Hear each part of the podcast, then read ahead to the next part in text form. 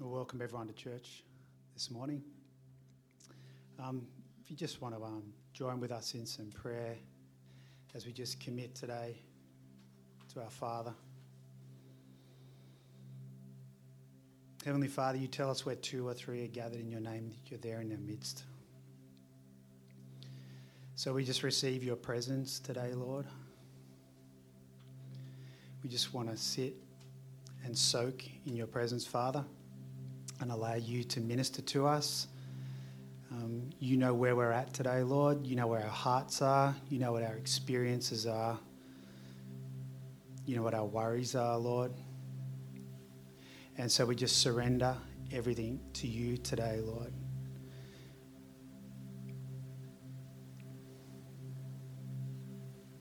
Search us and know our hearts, Father. Teach us today, Lord.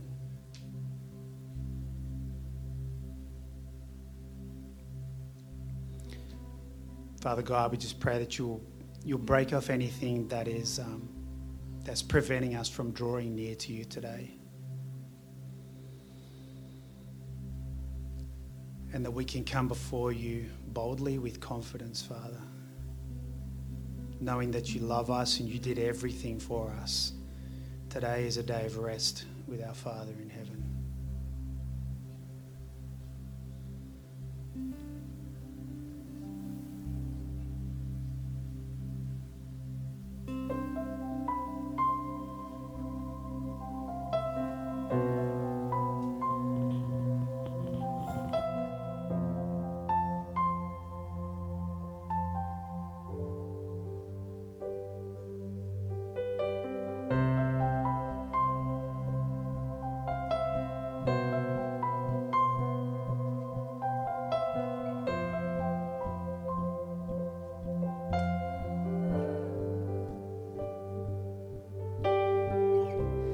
Jesus, Jesus, precious Lord, not on the earth nor heavens above, that I have found more beautiful. You are my treasure,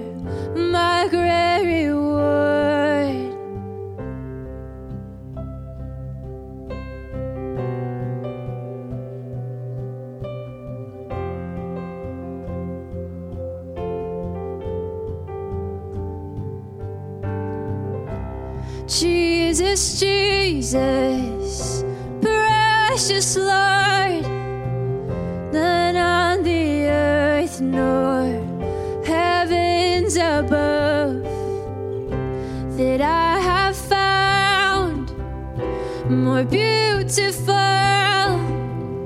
You are my treasure,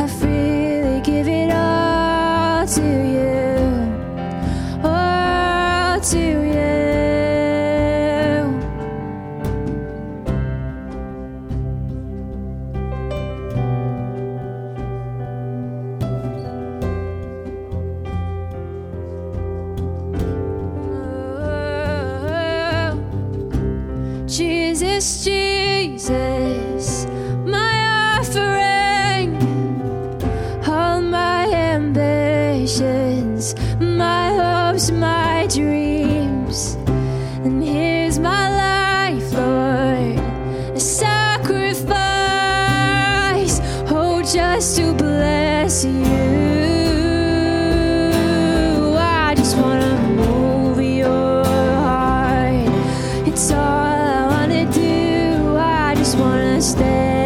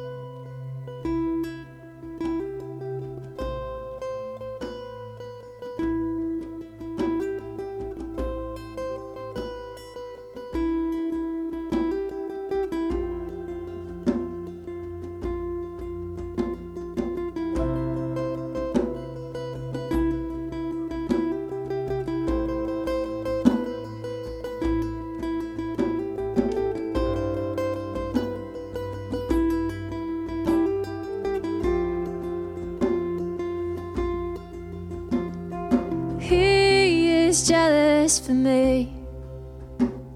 He loves like a hurricane, I am a tree, bending beneath the weight of his wind and mercy.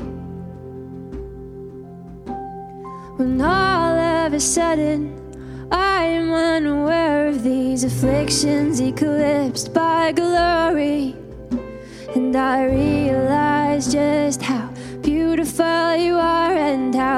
your affections are for me.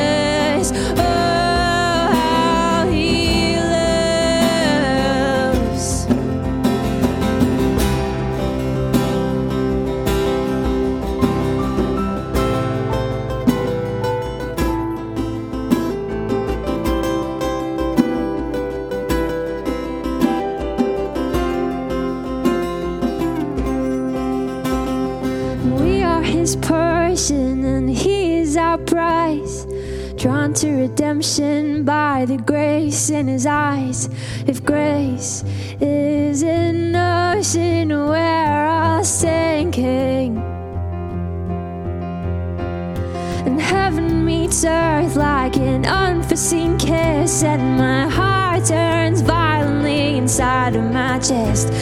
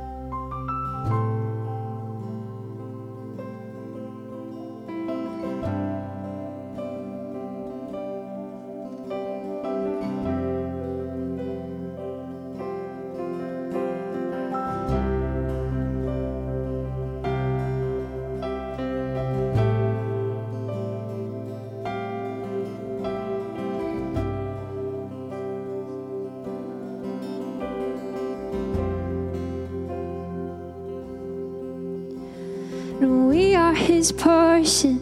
He is our prize, drawn to redemption by the grace in his eyes. If grace is an ocean, we're all sinking. And heaven meets earth like an unforeseen kiss, and my heart turns violently inside of my chest. And I don't have time to Contain these regrets when I think about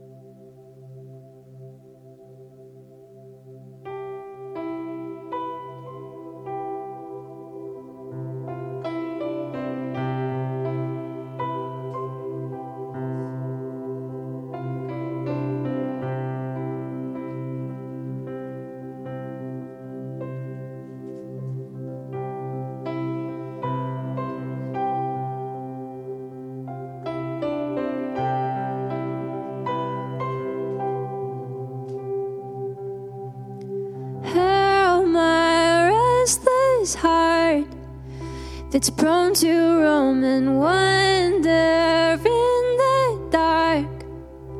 Let your kindness draw me near. Keep me here.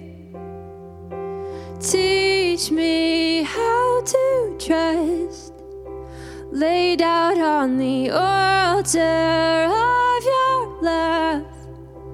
Let your mercy draw me near keep me here.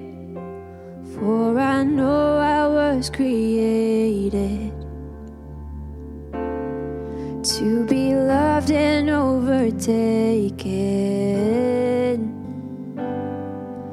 All consuming fire. Oh God, you are an all consuming fire. Set me ablaze. presence I'm sharing.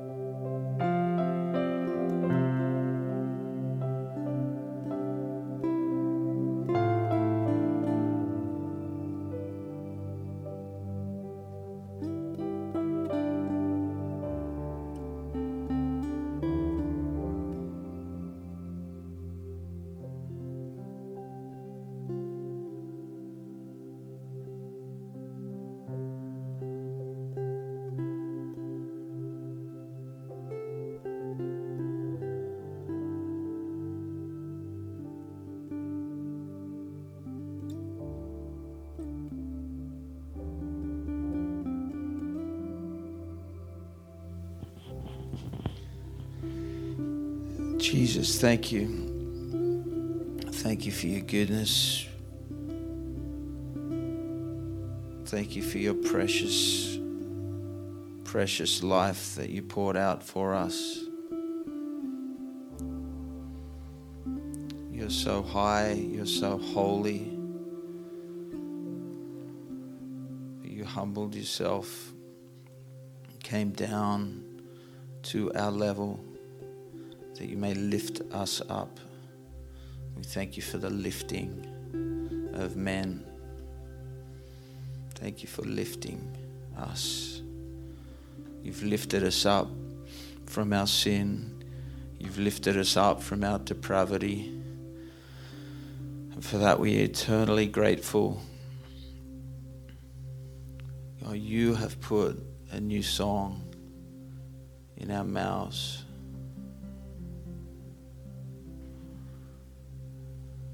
Thank you, Lord.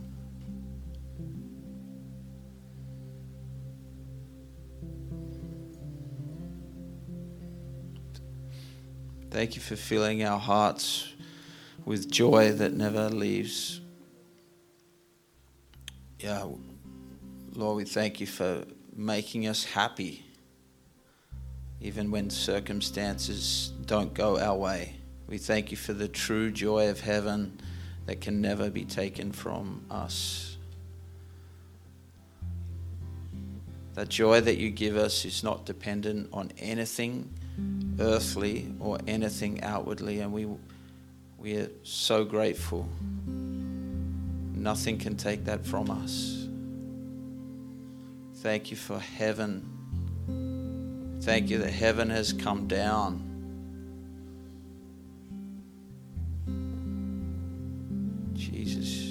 You are King. Just the Lord was showing me a couple of things uh, in the in the spirit. Uh, maybe for some someone out there, uh, you feel like you're going through a dark uh, corridor right now that's enclosed, and you are asking questions why, and the Lord says just keep keep walking uh, keep keep moving ahead, and you'll see that there's a door uh, in front of you at the end of that corridor. It's a season in your life that uh, you're going through, but uh, and the door is actually it's not uh, pleasing to you. It's not something that looks desirable and you're fearful of entering that door. The Lord says, go through, go through that door, and you'll find uh, a wide open uh, place, place of um, yeah prosperity and a place of freedom in every area in your life. Uh, the Lord also showed me another picture of a an oyster uh, that was very, very uh, ugly, very nothing, uh, nothing to look at, and yeah, he just. That's the way you see yourself, uh, but you're not looking at the reality because inside that oyster, the Lord sees this pearl uh, that is that is forming. And we know pearls form inside oysters when when a grain of sand gets in the oyster and causes friction and rubbing together and it calcifies or and creates this beautiful pearl. And it's through that discomfort that you maybe feel maybe you're going through that discomfort and all you see is just this ugly oyster but the Lord wants you to see in the Spirit. He doesn't want you to look anymore through your natural senses. He wants you to see yourself as He sees you. And He's forming a beautiful pearl in you, a pearl of great price that He's going to bring into His house and into His treasury. You are His prize, you are His precious possession. So do not despise the day of uh, small things and insignificant things, and uh, do not question my path for you, says the Lord. My hand upon you is to create something beautiful in you. Just want to release that over somebody today. So, Jesus, we just give you our lives. We thank you where two or more are gathered, you are here with us. Thank you, Lord. We present to you our lives, a willing offering, a sacrifice well pleasing in your sight. Thank you, Jesus. So, Lord, we've come here today to, to hear from your word. And we just humble ourselves now and we open our ears to hear your word. Give us hearts to, to listen. Thank you for the instruction that we're going to receive in Jesus' name. Amen.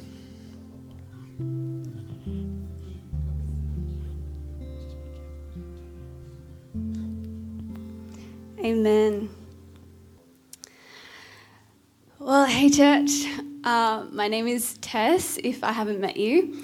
And um, I have the honour and privilege of sharing the Word of God with you this morning. So, um, a few weeks ago, I was sitting on the beach, uh, spending time with the Lord, and uh, I suddenly felt the Lord drop a sermon into my heart. And I've had this before um, with words for people or uh, spoken words or poetry, but I've never had it uh, with a sermon. I've never received a sermon from the Lord in this way. Uh, so I went home and I wrote out what the Lord had given me. And I finished writing, and I felt like this was a word for you, for harvest. Uh, but I just trusted it to the Lord, and I literally told the Lord, I was like, Lord, if this is a word for harvest, and if you want me to preach this word, then I trust that you will speak to Pastor Jules, and Pastor Jules will message me and tell me you have a word for harvest. Well, uh, on Tuesday morning, Pastor Jules messages me and says, Morning, Tess, I feel like you have a message for the church. love you to release that one Sunday before lockdown finishes. Pray about it and let me know. so um, I say that to say that the Lord is so faithful and uh, He hears your prayers and He hears your heart. Um, but I also really believe that this message is straight from the Lord for you in this time. And so um, I am so excited to simply be the deliverer of that message. Uh, so I'm just going to quickly pray before we start. Yeah, Jesus, I just thank you so much for your goodness. Father, I thank you that you are such a good and kind Father. I just um, thank you for this message this morning, Lord. I ask that you would help me to communicate your word clearly. And I pray for soft hearts and open ears. Yeah, we just thank you, Lord, that your word does not return void, Lord, but it accomplishes everything that you intend it to accomplish. And so I just declare that, um, yeah, over us this morning, Lord, that you would accomplish whatever you intend to accomplish in us this morning. Yeah, in Jesus' name. Amen. So, um, this morning, I want to share with you about the blood of Jesus. So, uh, sometimes as Christians, we can talk about or pray about the blood of Jesus and yet not entirely know what we're really talking about. and I've been there before. Uh, I think sometimes we underestimate the power of the blood of Jesus, or we settle for less than what Jesus paid for either because we don't understand the power in the blood or we don't fully understand what the sacrifice of Jesus meant. Um, I am incredibly passionate about Jesus and what he did for you and me, and so I can't wait to share with you this morning. Um, may get a little bit passionate over here, so I hope that's okay with you. So, when I was little, uh, I had these two next door neighbours, two sisters. Uh, they were just a few years younger than me, and we were best friends. We would play together basically every day. And one day, Jess, the older of the sisters, uh, she was playing outside on the concrete driveway. And she tripped and fell over and grazed her leg. Now, it really wasn't that bad. It was just a small graze and a small amount of blood dripping out. But Alicia, the younger one, she began to panic and she came running over to my parents, freaking out. And uh, she stuttered out. She was like, Jess, Jess, she's, Jess, Jess, she's got blood. now, obviously, it wasn't quite the dire situation that Alicia had perceived it to be. It was simply a small graze and easily covered with a band aid. But um, I was reflecting back on this story and I started to wonder why Alicia was so distressed that Jess had lost blood. Why is blood so important? Why do we even need it? Uh, well, I was homeschooled, and so I learned the things that I wanted to learn and forgot about everything else. Uh, in my case, that was science, and so I had to actually have a quick Google search. Um, so I typed in purpose of blood in human body so I could be well informed. Uh, turns out we actually need blood to keep us alive uh, which is good to know. So, blood brings oxygen and nutrients to all parts of the body so they can keep working. Blood carries carbon dioxide and other waste materials to the lungs, kidneys, and digestive system to be removed from the body. It also fights infections and carries hormones around the body, which is pretty important stuff. Um, this is all from kidshealth.org, by the way. So, um, so when Jess fell over, um, Alicia was panicking because blood is vital, right? It's a life or death situation if you lose too much blood or if your blood is infected or contaminated. Now, Alicia probably didn't quite realize the extent of it at that young age, but she was innately aware that something was not good about losing blood. So we're starting to understand a little bit more about the importance of blood. But what about Jesus? What is so significant about the blood of Jesus? Well, hold that thought. Um, let's backtrack slightly. And by slightly, I mean uh, right to the beginning of creation.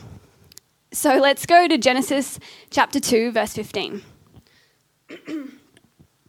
now, by this point, God has created Adam, and he hasn't yet created Eve and he's just taken Adam and placed him in the Garden of Eden to work it and take care of it. And the Lord God commanded the man, You are free to eat from any tree in the garden, but you must not eat from the tree of the knowledge of good and evil, for when you eat from it, you will certainly die. Amongst other plants and trees, the Lord put two particular trees in the garden the tree of life and the tree of the knowledge of good and evil. Although God had commanded Adam to not eat from the tree of the knowledge of good and evil, he still put that tree there. Even though the Lord knew the consequences if Adam ate from that tree. And love is a choice right? Love is not actually true love if there's no option or no freedom to choose it. That's simply dictatorship. so we go down to chapter 3 and we read about the fall. What happened? Well, remember what blood does it carries life. But if blood gets contaminated, it's fatal. Adam and Eve had been eating from the tree of life. Their spiritual blood carried life. But when they ate from the tree, their spiritual blood became contaminated and they became spiritually dead. Genesis 2:15 says you must not eat from the tree of the knowledge of good and evil for when you eat from it you will certainly die. Now it wasn't as if they had just dropped dead instantly as soon as they ate from the tree it wasn't just a physical death that the Lord was talking about, it was spiritual too. The moment they ate from the tree of the knowledge of good and evil, the moment they chose to disobey God's command, because remember the Lord lets us freely choose him, they became spiritually dead. And after that moment in Genesis 3:22, the Lord says, "The man has become like one of us, knowing good and evil." He must not be allowed to reach out his hand and take also from the tree of life and eat and live forever. So the Lord God banished him from the Garden of Eden to work the ground from which he had been taken. After he drove the man out, he placed on the east side of the Garden of Eden cherubim and a flaming sword flashing to and fro to guard the way to the tree of life. See, trying to then eat from the tree of life after eating from the tree of the knowledge of good and evil would not have reversed the effects. Eating from the tree of life would have doomed them to an eternal state of sin and death. And so, in God's mercy, He removes them from the garden. And as a consequence of their sin, they come under a curse. We read this in Genesis 3, verse 16 to 19. To the woman, the Lord said, I will make your pains in childbearing very severe. With painful labor, you will give birth to children. Your desire will be for your husband, and he will rule over you. And to Adam, he said, Because you listened to your wife and ate fruit from the tree about which I had commanded you, you must not eat from it. Cursed is the ground because of you. Through painful toil, you will eat from it all the days of your life. It will produce thorns and thistles for you, and you will eat the plants of the field. By the sweat of your brow, you will eat your food until you return to the ground, since from it you were taken. For dust you are, and to dust you will return. So, the main elements in this story of the fall are a tree, a curse, thorns, sweat, and death. I want you to remember that. Does sound familiar? We're getting somewhere.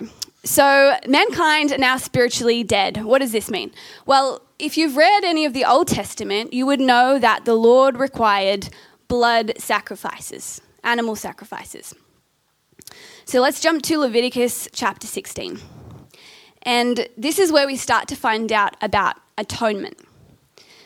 Now, I know we don't really use the word atonement in our everyday language, but the word means to reconcile, to make amends, or to satisfy a payment for wrongdoing.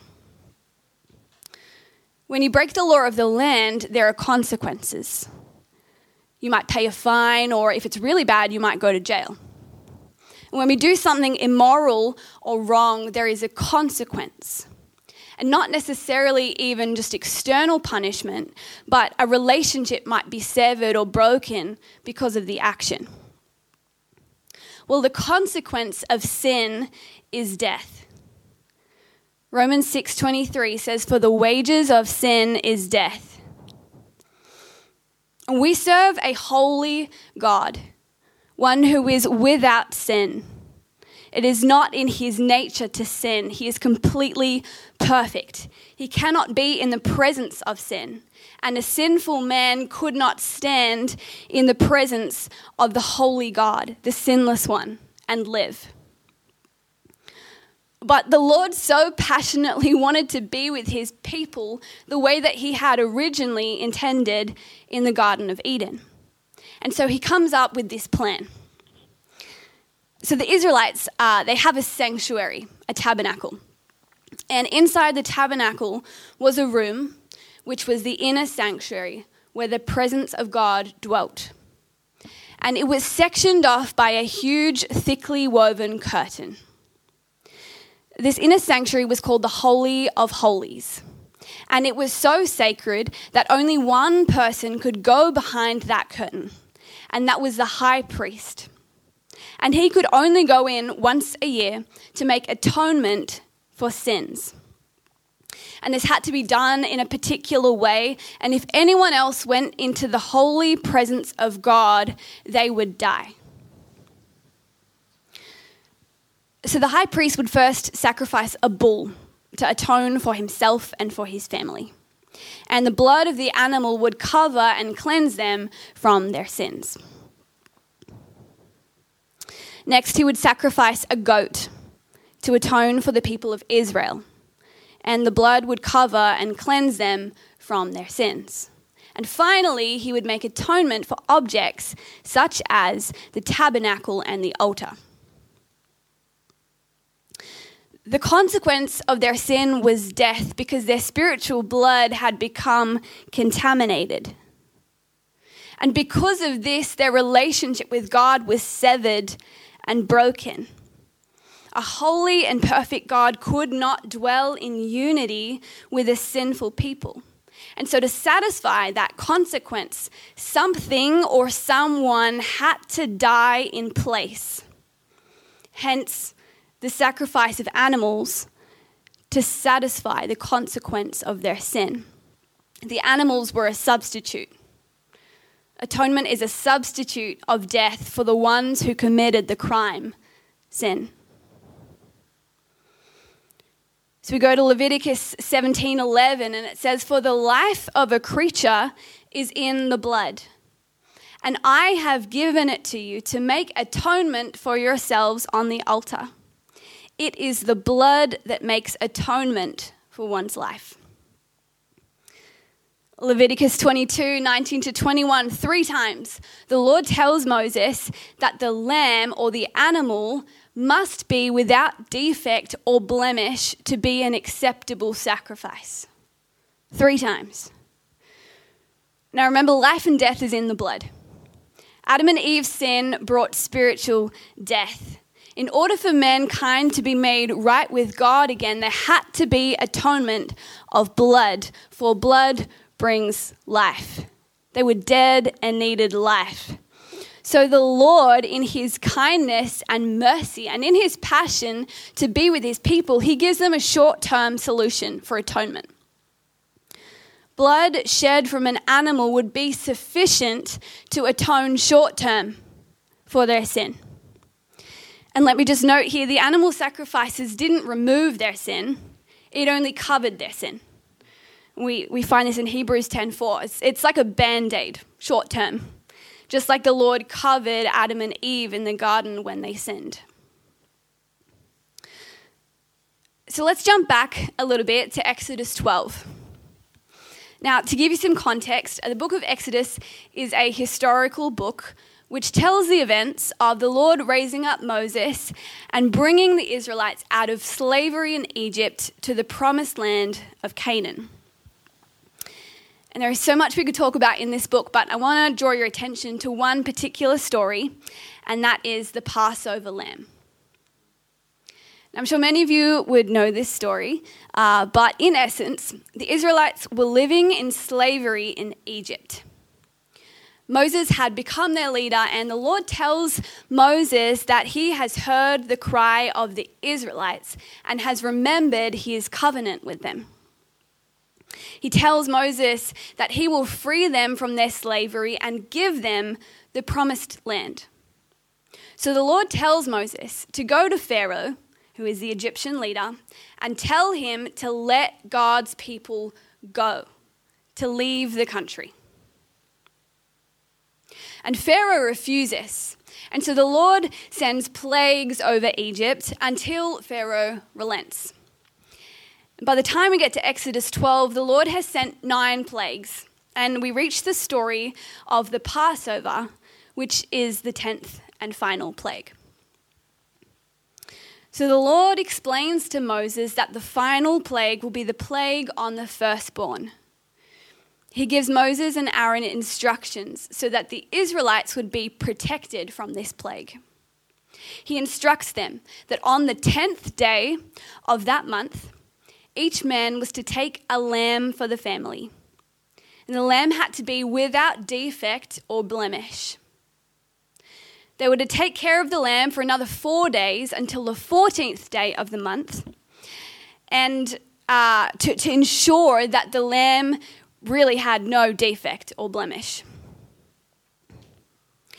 And on the 14th day at twilight, they were to sacrifice the lamb, take some blood, and put it on the doorposts of their house. Remember, life and death is in the blood. So in verse 12, it says, On the same night, I will pass through Egypt and strike down every firstborn of both people and animals, and I will bring judgment on all the gods of Egypt. I am the Lord. The blood will be a sign for you on the houses where you are. And when I see the blood, I will pass over you. No destructive plague will touch you when I strike Egypt.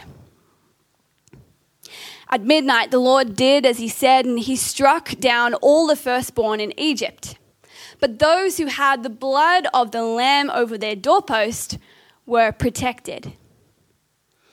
Those who were protected by the blood of the spotless Lamb were granted life, and those who did not have the blood over the door were struck to death. Okay, now this is where we really start to get good. So let's jump over to the New Testament and we start to make some connections. So let's start in John chapter 1, verse 29. Now, let me first explain here. We've just come out of the intertestamental period. And this is the period of time between the Old Testament and the New Testament. And uh, it is that little one page in your Bible, uh, the blank page. It's 400 years, and it's often named the 400 years of silence because there was no prophets in that time. Between Malachi in 400 BC and John the Baptist in AD 25. No prophets. Lord was silent. Jesus is now in the picture, and John the Baptist is the first prophet out of that period of silence.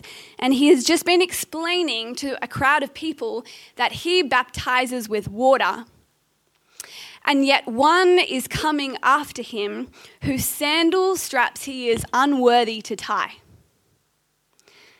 So the next day, John sees Jesus walking towards him and he says, Look, the Lamb of God, the Lamb of God who takes away the sins of the world. Remember all this talk about the Lamb at Passover? Well, John has just recognized that Jesus is the Lamb of God. He's the fulfillment of the Passover lamb. Remember back with Adam and Eve, we spoke about how the main elements in the story of the fall were a tree, a curse, thorns, sweat, and death. Adam and Eve ate from the tree that the Lord had commanded them not to eat from. Well, in Galatians 3:13, we read Christ redeemed us from the curse of the law by becoming a curse for us. For it is written, And he quotes here from Deuteronomy 21:23, Cursed is everyone who is hanged on a tree.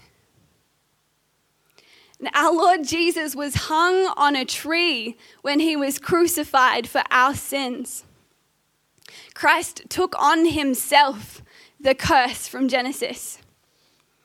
Remember in Genesis 3:18 part of the curse is that the ground will produce thorns and thistles. Well in Mark 15:17 the soldiers are mocking Jesus. It says they put a purple robe on him and then twisted together a crown of thorns and set it on him. And they began to call out to him, Hail, King of the Jews we see as part of the curse that the Lord says to the woman, I will greatly multiply your sorrow. Or in some translations, it says your pain. I will greatly multiply your sorrow. In sorrow, you shall bring forth children. And to the man, God said, Cursed is the ground because of you. In sorrow shall you eat of it all the days of your life. Well, Isaiah 53 prophesies that Jesus was a man of many sorrows. He took upon himself the curse. In Genesis 3:19 we find out that part of the curse is that by the sweat of your brow you will eat your food. Well, in the Garden of Gethsemane, in Luke 22, verse 42 to 44, Jesus says, Father, if you are willing, take this cup from me. Yet not my will, but yours be done. An angel from heaven appeared to him and strengthened him. And being in anguish, he prayed more earnestly, and his sweat, his sweat was like drops of blood falling from the ground. This anguish that tormented Christ in the garden was the anguish that humanity had been under for thousands of years because of the curse, because of our rejection of God. He took upon himself the curse, the weight of sin and death. The Word of God tells us that none of us are righteous, not even one. Psalm 53 3 says, Everyone has turned away all have become corrupt. There is no one who does good, not even one. But because of Jesus, we no longer have to fight the struggle of anguish, for Christ redeemed us from that in the Garden of Gethsemane. Just as the Israelites were in bondage to slavery in Egypt, we were all under spiritual bondage of a sin. And Jesus was the perfect fulfillment of the Passover lamb. In the book of Exodus, the Passover lamb was to be chosen and set apart on the 10th day of the first month of Nisan. And Nisan is the first month of the Jewish calendar. Well, on the 10th day of the first month of Nisan, we read in Matthew chapter 11 that Jesus enters Jerusalem on a donkey, hailed and set apart as the King of the Jews. At Passover, the lamb was to be inspected for four days until the 14th day of the month for any spot or blemish that might disqualify it as the sacrificial lamb. Well, after Jesus entered Jerusalem on that 10th day, he openly taught in the temples and the synagogues until the 14th day of the month, and no fault could be found in him. And at the appointed time, the Passover lambs were slain by the whole congregation of Israel. Jesus was delivered and publicly killed on a Roman crucifix as the Passover lambs were being slaughtered.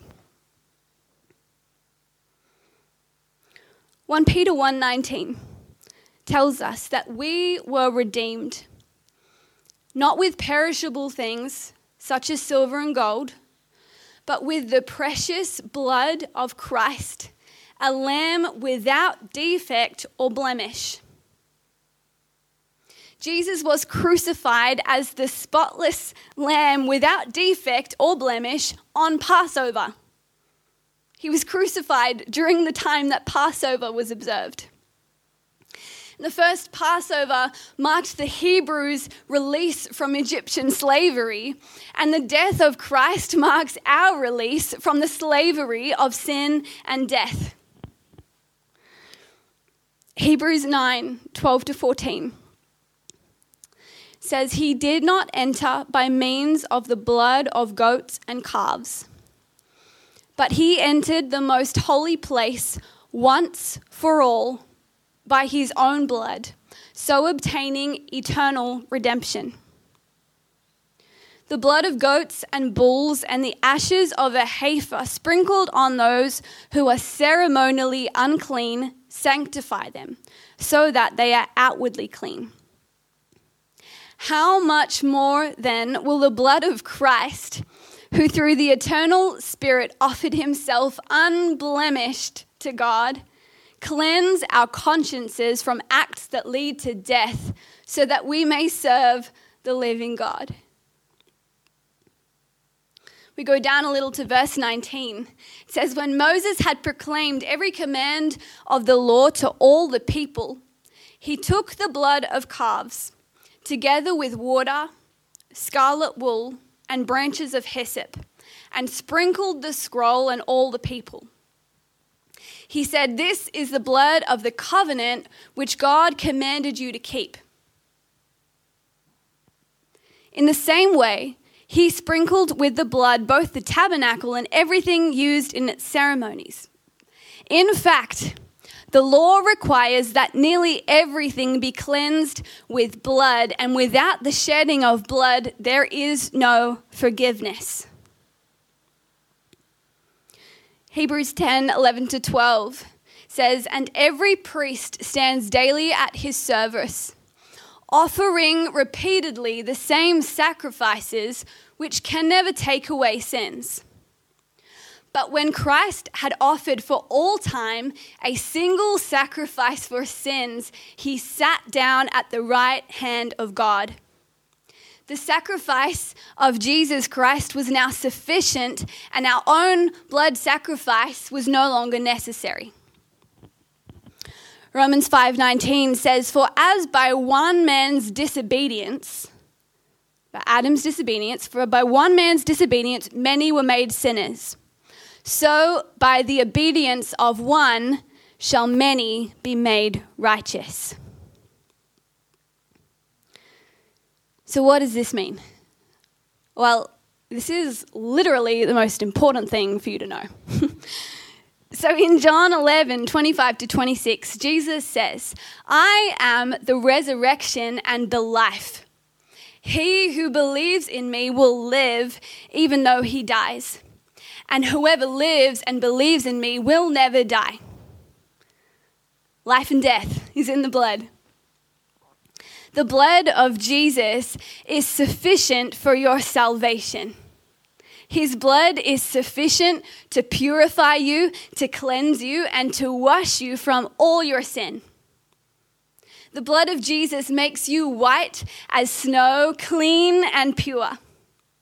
Though your sins are like scarlet, they shall be white as snow.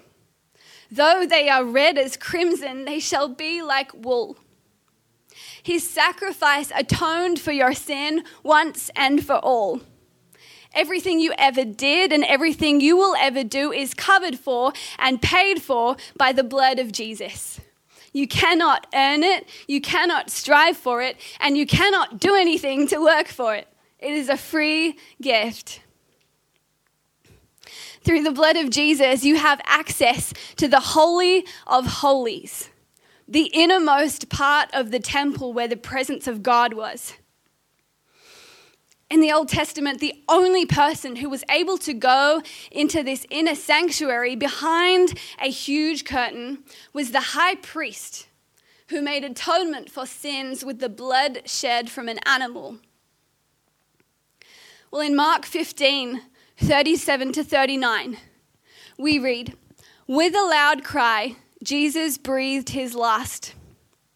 the curtain of the temple was torn in two from top to bottom.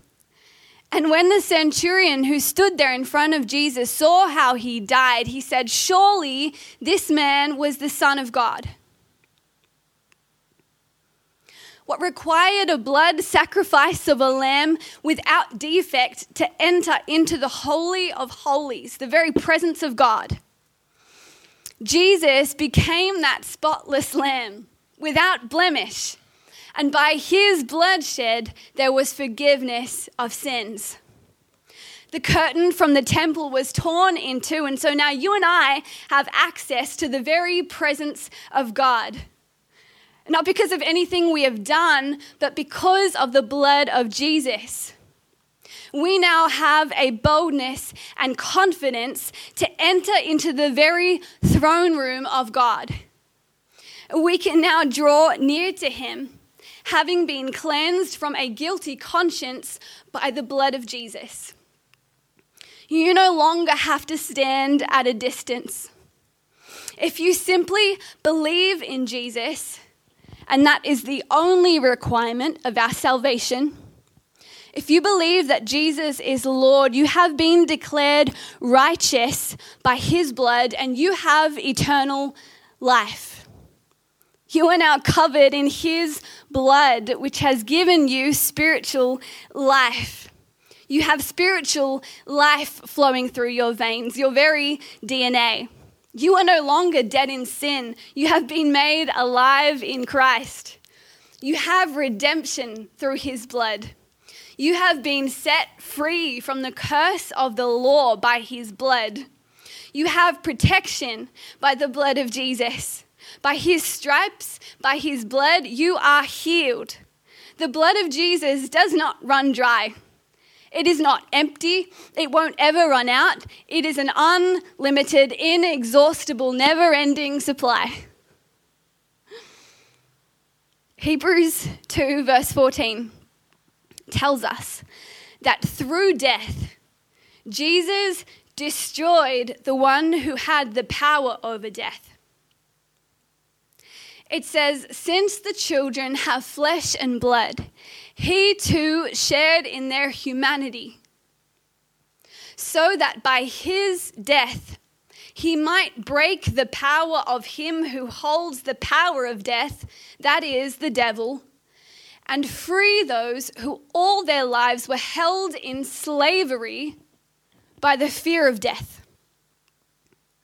And you can now live from a place of victory and fight the good fight from a place of victory, not defeat. For because of the blood of Jesus, because of his death and resurrection, you are now seated with Christ to rule and reign on the earth. His blood was the symbol of a new covenant. Until that point, the people were living under the old covenant, the Ten Commandments. And while those Ten Commandments were great, they were designed to show the Israelites their need for a Savior. They could not live up to these commandments. And this is why we have communion to remember the blood of Jesus and what he paid for. In Mark 14 24, Jesus says, This is my blood of the covenant, which is poured out for many. The blood of Jesus is a reminder that you now live in victory, that the enemy has already been defeated in every area of your life. Revelation 12 11 says, And they overcame him by the blood of the Lamb and by the word of their testimony. Through the blood of Jesus, you have redemption. You have fellowship with God, healing and protection, authority over the devil. Because of his bloodshed, your debt is paid once and for all. You are justified, you have been forgiven, and spared from the wrath of God. You are healed. You are spiritually alive. You are cleansed. You are no longer under the curse of the law. You have been reclaimed from the grip of the enemy. You have gained the unmerited favor of God. You have been declared righteous. Your redemption shall never perish. You have been declared clean and freed from a guilty conscience. You are no longer condemned, and you have been called out, set apart, and declared holy to God. This is what Jesus paid for. This is what he purchased with his blood shed. Are you living out all that he paid for? Or do you have unclaimed promises? You can be saved and yet not be fully living in the fullness of victory that Christ paid for. He paid for it, but it's your choice to accept it. Are you still living in bondage to addictions when the blood of Jesus has set you free? Are you living enslaved to fear when you have been given the mind of Christ? Have you resorted to defeat when the blood of Jesus has given you victory? Are you putting up with sickness and diseases that the Lord has declared you healed from? Do you find yourself prone to the attacks of the enemy when the Lord has paid for protection over you? And are you still living dead in sin when you have been made alive in Christ. It's like being given an expensive Christmas present, purchased and paid for, and choosing to just put it on the shelf and not open or use the gift. And sometimes we don't open the gift because we feel guilty for living in freedom, knowing that we don't deserve the gift. But that's the very point. The precious, priceless blood of Jesus purchased all of this for you as a free gift, undeserved. And by accepting the gift, and by accepting all that he paid for, not just part, all, you bring him glory. For it is all about him the innocent, blameless lamb who was slain without defect or blemish, the one who sits enthroned above it all, the King of kings and Lord of lords. It is all about him. Don't reject what he paid for, accept it, all of it. And use it to bring him glory all the days of your life for he is worthy of that.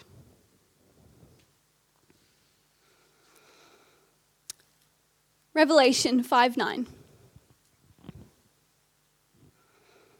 says, And they sang a new song, saying, You are worthy to take the scroll and to open its seals, because you were slain. And with your blood, you purchased for God persons from every tribe and language and people and nation.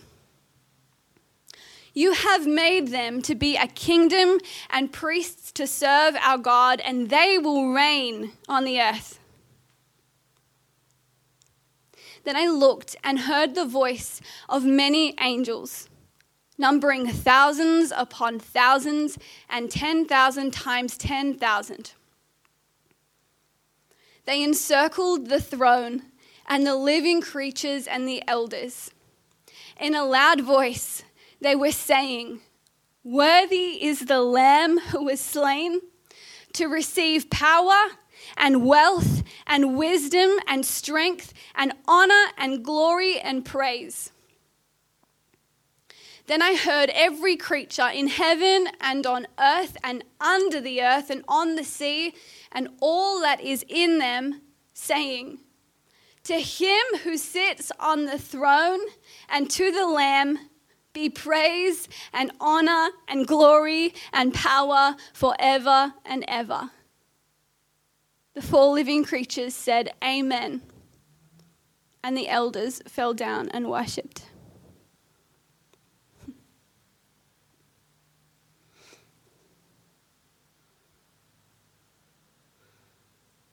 Yeah, Jesus, you are so worthy. You are so worthy, Lord, of all of our praise and our adoration. You are King of kings and Lord of lords. And you reign. You reign on this earth, Lord. We declare that you reign. Jesus, we thank you for we thank you for the cross. God, we thank you for the blood shed on the cross. Lord, you knew right from the beginning of time, Lord, you knew the sacrifice. Lord, you knew what you needed to do to bring us back into relationship with you. And God, I pray that we would never take the cross for granted. Lord, would we never underestimate the free gift that you gave us? And I pray, Lord, that we would take hold of everything that you purchased for us on the cross. Lord, everything that your blood paid for. I pray that we would not leave one bit of it on the shelf, God, but we would take it and use all of it to bring you glory all the days of our life.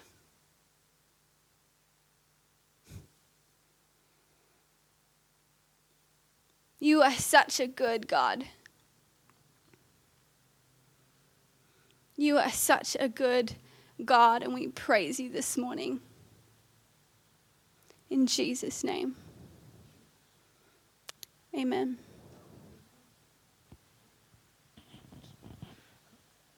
Well, for those of you out there that, that don't yet know if your eternal future is secure, now would be a good time for you to just draw near to God. Because um, the Bible tells us draw near to Him and He will draw near to you. Um, God has been gracious to us in presenting to us one of the clearest gospel messages that you will ever hear. So you are without excuse right now to give your whole heart, body, mind, and soul to Jesus. So I'm going to lead you in a prayer and uh, would, would invite you to join with me. Dear Lord Jesus, I thank you for coming into this world as a sacrifice. So as I pray this, you just repeat uh, out loud if you want to get right with God. Help me to believe in you, Jesus. I stand before you a sinner, condemned without your blood.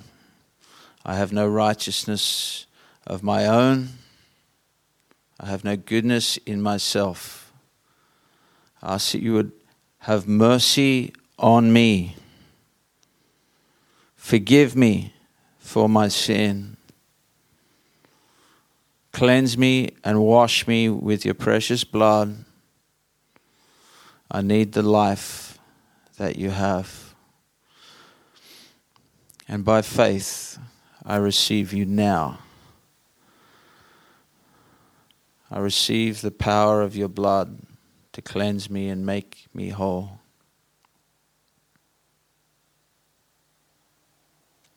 Thank you for transforming me.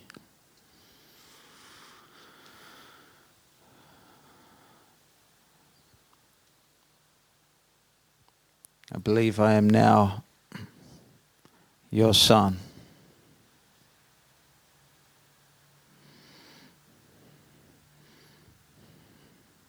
Establish me in your house as a daughter of the Most High God. Thank you for transforming my life from that which was worthless to something which is worthwhile.